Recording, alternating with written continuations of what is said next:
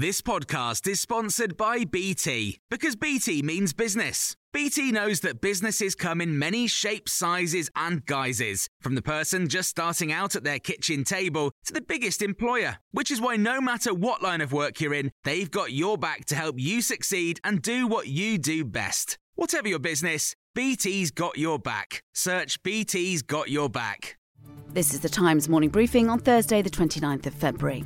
Rishi Sunak is warning the country is at risk of descending into mob rule and is calling for the police to do more to stop disruptive protests. The Prime Minister held a meeting with senior police officers at Downing Street last night, demanding better protection for the UK's democratic institutions. His comments come as a poll of 500 Tory party members found 58% believe Islam poses a threat to the UK. Speaking to Times Radio, Tory MP Richard Graham agreed with Mr Sunak that mob rule is replacing democratic rule.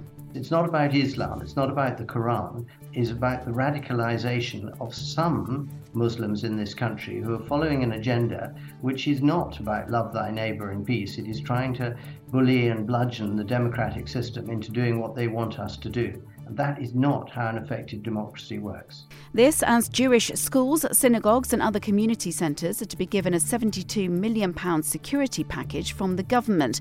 It comes after a rise in anti Semitism over recent months, with the money earmarked for security guards, CCTV, and alarm systems.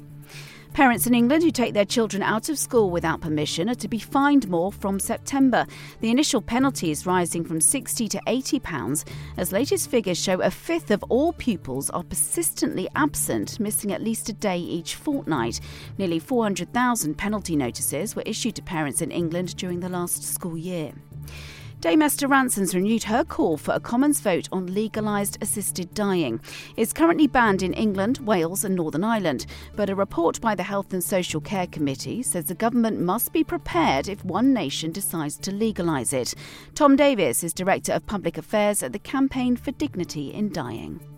It's really quantified the real problems that dying people face, whether they're having to take the law into their own hands, whether they're having to travel overseas to Switzerland for an assisted death, or people who are unfortunately having to suffer against their wishes. Because even though palliative care is absolutely brilliant in this country, I think the report even acknowledges that some people will not be able to have the good death that they want.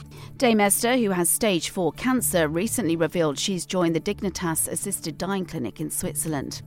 A new campaign is being launched to boost the number of children getting vaccinated. If we're not vaccinated, we're not protected and could get seriously ill.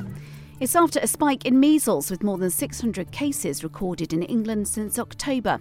And NASA's revealed the first commercial aircraft to land on the moon has been damaged after hitting the surface too hard. The Odysseus robot's lying on its side and has broken a leg. Despite that, NASA says the mission's been a success, but the lander will shut down at some point today. You can hear more on these stories throughout the day on Times Radio. Hey, it's Danny Pellegrino from Everything Iconic. Ready to upgrade your style game without blowing your budget? Check out Quince. They've got all the good stuff shirts and polos, activewear, and fine leather goods, all at 50 to 80% less than other high end brands. And the best part? They're all about safe, ethical, and responsible manufacturing. Get that luxury vibe without the luxury price tag. Hit up quince.com slash upgrade for free shipping and 365 day returns on your next order. That's quince.com slash upgrade.